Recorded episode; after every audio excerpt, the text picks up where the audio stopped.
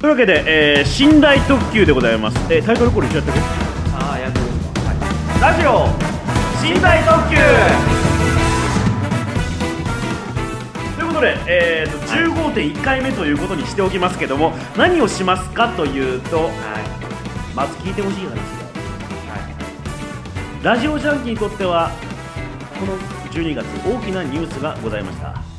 それは、えーラジオ業界をずっと牽引してきた TBS ラジオがスペシャルウィークをやめると宣言したわけです。スペシャルウィークというのは、えー聴取率調査月間といいまし週間といいまして、はいはい。ね。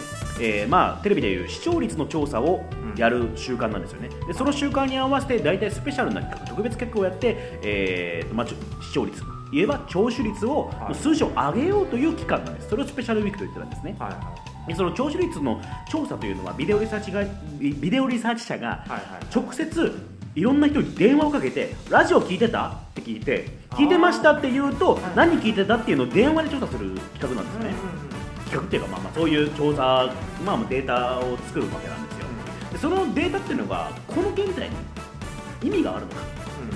ということでほぼ無意味じゃん。で今ラジコとかいうアプリがあります。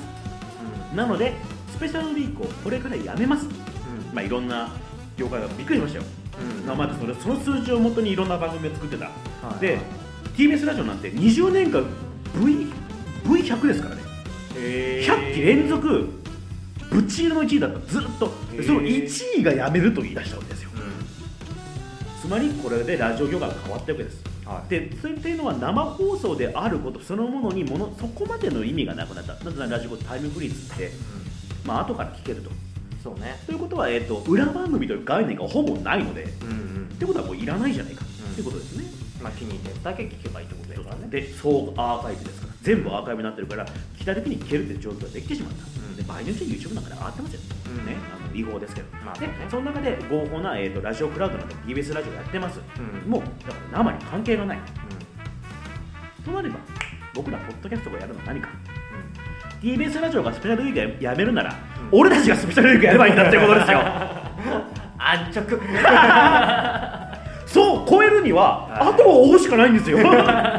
やめたやつやめたやつわざわざやりやめたやつをわざわざやるという。というわけで、えー、寝台特急スペシャルウィークです。はい。